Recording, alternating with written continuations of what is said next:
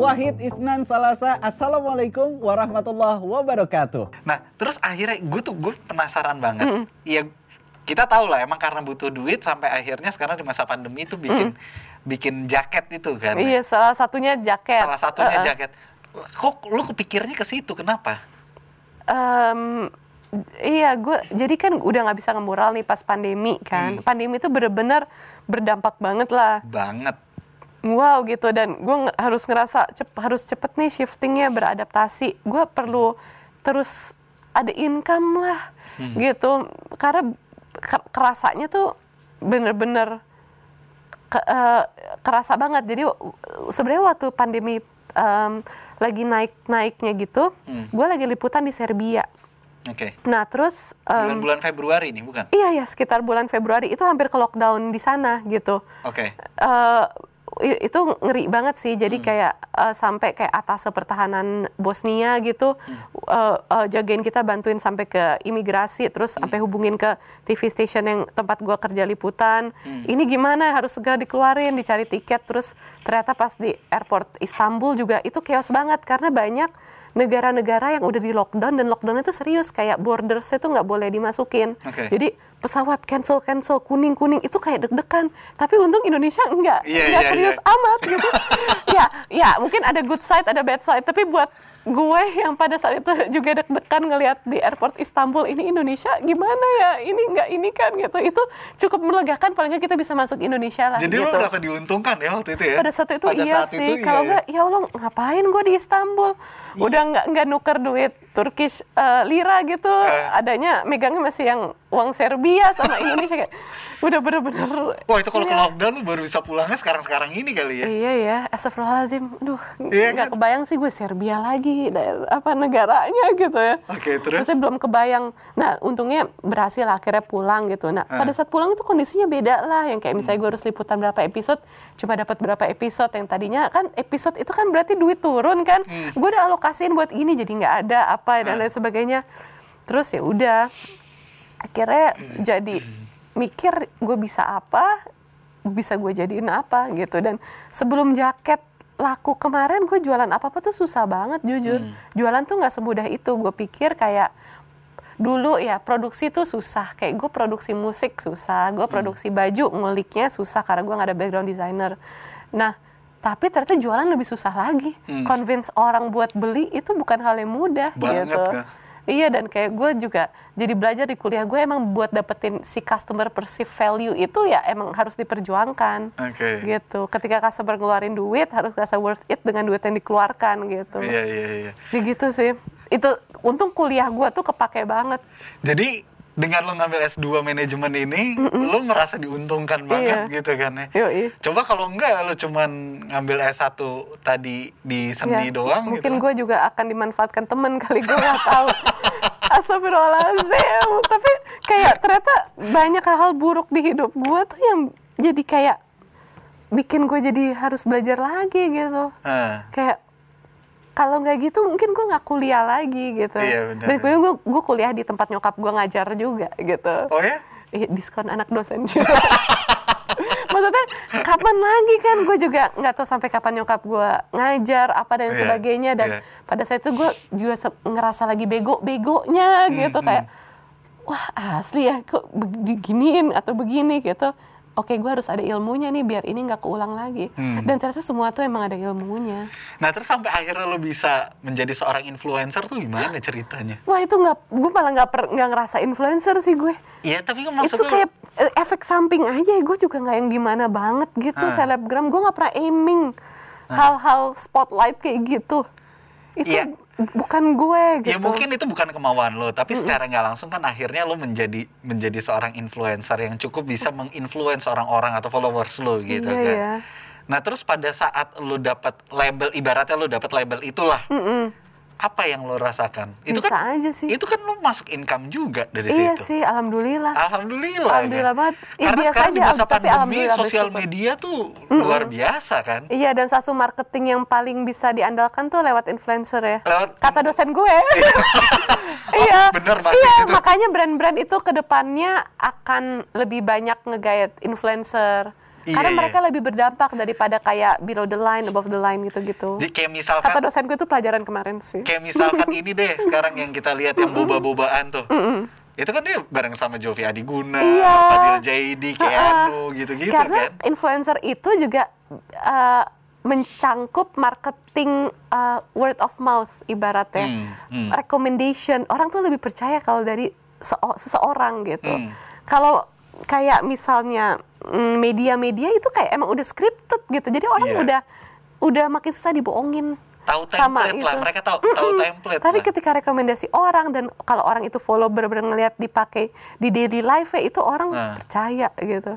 Nah, dari kacamata seorang Ciki Fauzi ini melihat bahwa ke depannya eh, sosial media ini dengan influencernya itu akan makin besar Mm-mm. atau justru nanti akan meredup gitu. Kata dosen gue sih makin besar. Nah, dari kacamata seorang Ciki Fauzi ini melihat bahwa ke depannya eh, sosial media ini dengan influencernya itu akan makin besar Mm-mm. atau justru nanti akan meredup gitu. Kata dosen gue sih makin besar. Makin besar. Kalau dilihat dari data. Gas. Ayo, saya nih kayaknya influencer mana ya? Tapi kan asik banget. gue Emang gue menggantungkan itu Mas Sahil tuh bakat banget kayak dari gaya ngomongnya tuh asik apa dan sebagainya. Bisa pakai banget skill itu buat itu. harus Harus harus. Nggak boleh kalah sama keadaan. Iya. Kita harus banyak-banyak bisa cari duit supaya bisa sedekah lebih banyak eh juga. tapi kan sekarang semenjak eh, pandemi ini berlangsung gitu akhirnya bertelurlah si influencer-influencer baru gitu kan apalagi di TikTok kita kalau ngelihat gitu Iya, kan ya. banyak banget seleb seleb seleb TikTok Iya lah sih orang nyaranin tapi gue gue nggak ngerti TikTok. Nah menurut Ciki sendiri gimana dengan fenomena yang baru kayak gini kan kayak jadi kok gampang banget jadi selebgram gitu. Hmm, yang nggak apa-apa sih rezeki orang gitu. Oke. Eh, rezeki orang yang gampang jadi selebgram ya ya good for them lah. Oke. Tapi ya kan kita lihat ada beberapa kasus akhirnya ketika mereka merekomendasikan sebuah produk, kok lu promoin produk KW sih, kok lu gini sih, lu gini sih, ada aja tuh benturannya Ya tuh. pinter-pinternya kita aja sebagai customer. Hmm, Kayak oke. gitu sih menurut gue. Jadi apa pun yang mereka ambil sebenarnya nggak nggak Iya, salah juga su- gitu. suka-suka hidup mereka. Keputusan mereka hidup mereka gitu kan. Gue jadi belajar influencing. Gak lah, gue kagak ada ilmunya juga itu. Coba kalau menurut gue sih pinter-pinteran customer aja sih. Oke. Menilai mana yang bagus buat mereka gitu. Hmm, hmm. Nah, terus kita ngomongin eh, masalah dunia tarik suaranya nih. Waduh, Iya ya. kan? Ini kan salah satu lagunya tuh Belukar Belukar Dunia. Iya, Belukar Dunia. Belukar Dunia. Ini masuk jadi soundtrack di film NKCTHI. Mm-mm, Iya kan? kemarin, alhamdulillah. Itu bisa bisa jadi soundtrack gimana ceritanya sih? Iya, dihubungin sama Mbak Anggia, istrinya Mas Angga Sasongko. Langsung. Iya, waktu itu gue juga lagi promo film lain padahal. Oh, Pertama kali gue main film itu jadi salah satu guru pesantren gitu Oke. di Kediri. Tiba-tiba Mbak Anggia nelfon. Ih lagu kamu yang Belukar Dunia ini sesuai sama nadinya NKCTHI. Boleh nggak dijadiin soundtrack? Mbak bercanda mbak boleh banget lah mbak. Seumur umur gue bikin lagu nggak pernah jadiin soundtrack gitu. Oke. Terus ya udah deh. Jadi. Itu kapan sih? Dan orang jadi makin banyak dengar lagu gue. Itu kapan sih? Alhamdulillah. Itu tahun lalu. Tahun lalu Nah, ya? tahun lalu gue masih ikut promo NKCTHI. Oke, nah jadi sekarang aim lu ketika lu menciptakan sebuah lagu, apakah lu mengincar untuk itu bisa dijadikan soundtrack film atau? Pengen juga sih, kenapa enggak? Tapi emang aiming gue bikin lagu yang bagus aja. Sekarang gue jadi suka bikin lagu yang nuansanya lebar gitu, seperti Belukar Dunia itu. Oke, gue pengen tahu dari kacamatanya Ciki sendiri, lagu bagus kayak gimana? Yang bermakna. Oke, bermakna ya. Iya, Jadi pemilihan pemilihan liriknya itu emang di hi- eh, lirik terus kalau mungkin ada storytelling di belakangnya. Hmm. Kayak lagu Belukar Dunia, gue cerita waktu itu kenapa gue bikin lagu Hmm. itu. Jadi waktu itu gue lagi baca surat Yusuf ya di Al-Quran gue kayak buka-buka aja. Sebenarnya lebih jadi ganteng loh. Nah, itu dia. Jadi temen gue yang hamil, yang biasanya nggak nggak nggak terpapar Al-Quran banget gitu, Eh, eh. tiba-tiba jadi rajin baca surat Yusuf. Gue tanya lu kenapa eh, jadi eh, sering baca Quran, which is good. Gue seneng banget, cuma Eh. pengen tahu aja. Gue pengen anak gue ganteng cik gitu, baca surat Yusuf katanya gitu. Oh karena Nabi Yusuf ganteng. Terus gue penasaran, masa sih gitu. Gue baca, gue baca artinya juga. Wow, gokil. Itu tuh kayak cerpen. Eh. Kayak kalau kita ngeliat kisah nabi lain kan scattered ya. Eh, nabi Musa ada di eh, beberapa surat Nabi Ibrahim ada di beberapa surat dan lain sebagainya. Tapi Nabi Yusuf tuh bener-bener gue ngelihat di surat Yusuf tuh runut banget kisahnya dari kecil dia dibuang ke sumur sama kakak-kakaknya. Itu berarti kan kronis banget ya si- sibling rivalry-nya gitu. Terus difitnah terus eh, apa kayak ada eh, dituduh gitu ya di di penjara gitu eh, ngeri banget gitu. Sampai akhirnya dia berhasil ya menjadi eh, pejabat ya. Ini semacam menteri keuangan nggak sih bisa disebut gitu kan ya? Menteri keuangan Mesir gitu. Gue nggak tahu sebutannya apa dulu. Dan tapi gue tuh ngeliat kayak aset paling penting menjalani hidup tuh dengan lu terus menjaga hati supaya dalam kondisi yang baik kayak Nabi Yusuf kayak beliau Mhm. gitu makanya gue bikin lagu Belukar Dunia itu. Oke. gitu. Dan eh, waktu kayak waktu kemarin main di Java Jazz terakhir juga gue bawain lagu itu gue sambil terus cerita kayak kenapa gue bikin lagu Belukar Dunia. Dan salah satunya karena gue sering traveling tapi travelingnya nggak leisure. Iya. yang ikut gerakan dan gue tuh sering ketemu orang-orang yang tantangan hidupnya tuh keras banget. Listrik aja nggak ada air nggak ada apa. Terus kayak buat eh, dan mereka tapi memilih menjadi lilin buat sekeliling kayak kenapa gue milih lilin karena lilin tuh dengan lo memberi penerangan ke sekeliling lo ngebakar diri lo meleleh tapi lo memberi terang gitu karena Iya. banyak orang-orang tuh Berkorban ya. berkorban gitu kayak bukan tipe yang mengutuk kegelapan tapi lebih memilih memberikan penerangan kayak wah ini eh, akhirnya nginspirasiin gue buat bikin lagu Belukar Dunia ini gitu Hmm, oke. dan ya gue gue selalu bercerita sih kayak kenapa gue bikin lagu ini dan dan message yang gue pengen ceritakan di balik sebuah lagu gitu dan alhamdulillah pas kemarin jadi soundtrack Hmm. orang juga jadi kepo mungkin jadi nyari juga di YouTube eh, dan jadi nonton gue live pas gue cerita sebelumnya orang jadi kayak aduh nangis denger lagu ini yang gitu gue tuh Eh. kayak ya Allah gue bisa menyentuh hati orang dengan karya gue it's awesome gitu Heeh. Gue seneng banget sih Nah, pada saat lo di dunia tarik suara, lo pernah dimentorin sama bokap sendiri nggak sih? Eh, yang simpel-simpel aja sih kayak misalnya gimana ya biar power soalnya kan aku falset banget ngomong aja falset oh kamu harus gini gini gini gitu Oke. G- simple aja tapi kalau bener-bener yang ngajarin gue nyanyi ada temen gue namanya Kak Meda Kawu dia Hmm. gue banyak nanya dan belajar dari dia Nah, tapi kalau musisi idola lo sebenarnya siapa? gue suka yang di luar sih kepikiran kayak Sondre Lerche, Sean Lennon gitu itu tipe-tipe musik yang Yang gue banget. suka Eh, terus ada band Jepang Lamp namanya Hmm. iya gue suka musik-musik kayak gitu Oke. Pernah mengidolakan sosok bokap nggak sih? itu selalu Dal- sih. dalam bermusik ya, tapi dalam dari bermusik orang ya. tapi kalau dalam bermusik sih gue suka energinya Tapi kalau musisi idola lu sebenarnya siapa? gue suka yang di luar sih kepikiran. Kayak Sondre Lerche, Sean Lennon gitu. Itu tipe-tipe musik yang Yang gue suka. Eh, terus ada band Jepang Lamp namanya. Hmm. Iya gue suka musik-musik kayak gitu Oke. Pernah mengidolakan sosok bokap nggak sih? itu selalu Dal- sih. dalam bermusik ya, tapi dalam dari bermusik orang ya. tapi kalau dalam bermusik sih gue suka energinya tapi musiknya emang gue suka band bokap tuh tuh SMA di SMA 3 sama Om Adi MS dan Om Sandy Luntungan gitu Om Reddy Nur gitu Eh, bokap bikin band namanya Staff Hmm. Eh, itu jazz enak banget bahkan gue remake beberapa lagunya buat album gue kedua ini Oke. dan itu asik sih Nah, sekarang kan Hmm. kalau kita lihat secara pencapaian dari kehidupan lu, ini kan udah udah cukup lah ibaratnya udah mencapai apa yang pengen lu capai dari kecil gitu, menjadi Hmm. seorang seniman, iya tercapai lu Insya Allah punya kegiatan tapi masih jauh juga. dari sukses ya ini Nah. masih struggle Itu yang kita pengen Hmm. tahu. Sebenarnya titik sukses lu, lu tuh pengen sampai di titik mana sih? Lu pengen mencapai apa lagi gitu loh. Ya masih banyak lah ini masih belum ada apa-apanya Ya apa? Apa? Oke, dari bisnis, jualan aja nih em, masih baru 18% menuju BEP. Itu masih jauh banget loh. Oke. Ibaratnya gue ngumpulin tetesan-tetesan keuntungan dari setiap item-item yang gue jual gitu. Tapi enjoy kan jualan. Enjoy, gitu. banget Tapi ya? berarti kan masih banyak banget yang belum gue capek gitu.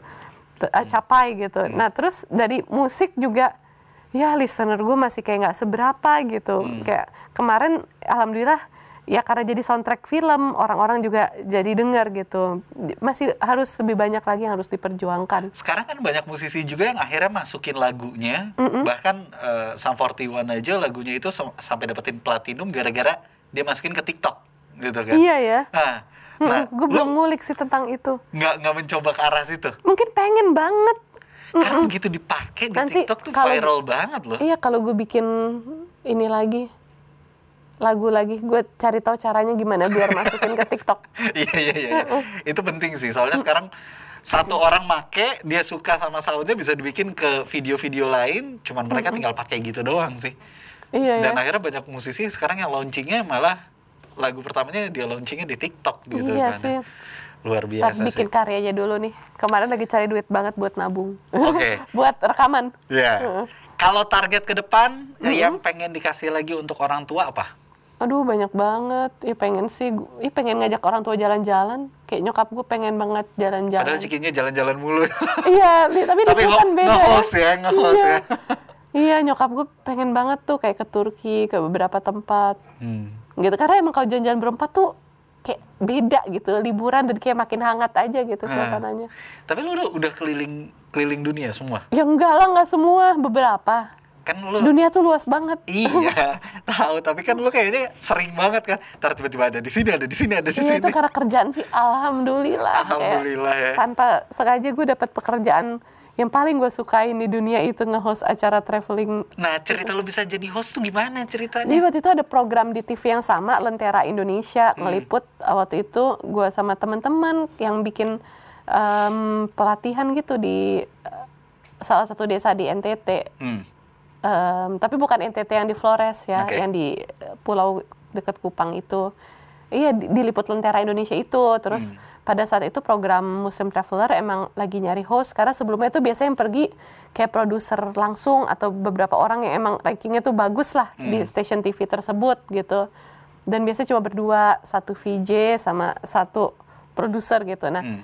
mulai pengen eh, ini pakai host biar ada built-in gitu-gitu kalau nggak salah gitu. Iya, oke. Terus ya udah eh, mungkin timingnya juga tepat waktu itu habis diliput Lentera Indonesia Ah. terus bercandanya ini Ciki bisa diajak susah nih gitu dan ya udah gue dicoba liputan pertama ke India itu tanpa sponsor tidur juga kayak di atas terminal gitu Oh ya? Iya random banget kita geret-geret koper waktu itu baru nyampe Jaipur masih nggak tahu eh, tinggal di di mana hotelnya Ah. ditemenin eh, teman PPI India satu orang gitu itu kayak se random itulah gitu Hmm. dan alhamdulillah tapi liputannya bagus Ah. terus jadi dapat sponsor terus ditawarin lagi episode berikutnya ke Spanyol dan itu ada sponsor. Totally beda banget. Langsung ya. langsung di hotel langsung apa kayak wah beda banget ya Iya, gue iya, pas di India aja nih. Hmm. eh, tiba-tiba ada orang India masuk ke kamar kita dorong-dorongan tuh sama teman jurnalis gue kayak ini siapa? Gue juga gak kenal kak. Udah kita dorong aja mau ngomong apa? Kunci. Buset random banget mau nyalain AC kena charge. Akhirnya kita tidur di apa tidur di Delhi nggak pakai AC Hah. gitu kayak tiba-tiba apa-apa diduitin terus gitu sama Hah. orang gitu kayak eh, liputan pertama gue kayak gitu sih yang di India tapi alhamdulillah banyak orang seneng Hah. dan lanjut, Lanjut gitu sampai sekarang. jadi ke negara-negara lain Oke, Hal jadi itu kayak waduh Allah baik banget sama gue ini karena Allah sih semuanya wow gue nggak ini kayak wildest dream gue tuh gue nggak pernah kepikiran orang gue bukan artis. Gue Hmm. nggak pernah kepikiran jadi host. Gue ngomong aja belibet gue bukan public speaker gitu. Hmm. gue pekerja belakang layar banget ya. Gue biasa gambar buat animasi atau ngemural apa kayak tampil di depan layar dan nge-host dibawa keliling dunia itu kayak wildest dream gue dan wow Allah baik banget realisasiin itu. Jadi setelah lo terjun sebagai seorang host, lo merasakan kenyamanan yang lebih daripada seni yang lo jalanin atau gimana? beda beda banget gue tuh tiap nge-host aja kayak zaman gue belum punya iPad ya gue Ah. bawa laptop sama Wacom tuh ke mana-mana Aduh, buat malam tuh gue sambil ngerjain konten buat promo single gue Ah. apa walaupun dulu yang pendengarnya dikit-dikit banget cuma gue tetap aja ikhtiar gitu Ah. suatu saat orang pasti ngelihat karya gue kok dengerin musik gue gitu jadi kayak gitu kayak malam-malam di penginapan gue pasti ini ngerjain sesuatu gambar buat Hmm. Ka- eh, karya gue gitu. Abis itu Oke. paginya liputan lagi. Jadi kayak emang sebenarnya hati gue tuh tetap di making something. Hmm, hmm. Walaupun gue udah di depan layar gitu. Iya, iya, iya, iya, iya. Ini ternyata seru banget ya kalau ngobrol sama Ciki ini ya. Banyak banget yang Abis bisa. ditanya gue jawab. iya dong. Masa kita diem-dieman. ya, ya, terus ngapain ada acara ini? Jadi apa seru banget ya eh, teman-teman Insight obrolan kita barengan sama Ciki hari ini. Banyak banget yang Makasih Mas Sahil buat waktunya. tadi. Eh, kita yang makasih Gue ya. tuh. penasaran loh, kan dirimu kayak casual banget, very casual gitu. Tapi ini kenapa ada buku-buku yang berat dengan background yang Karena kita selalu mempelajari tentang kehidupan orang. wow. Iya, semua kehidupan-kehidupan perjalanan entah dia hijrah kah atau Oh. entah dia Oh, belajar makanya Habib agama. pernah ke sini ya? Iya, udah dua kali malah udah ketagihan beliau. Wah, ini cinta kasih, pelajaran cinta kasih itu menurut gue keren Kita kalau ngobrol-ngobrol sama dia ketawaan mulu. Iya, salam ya. Iya, insya Gue Allah. kagum. Wow, keren.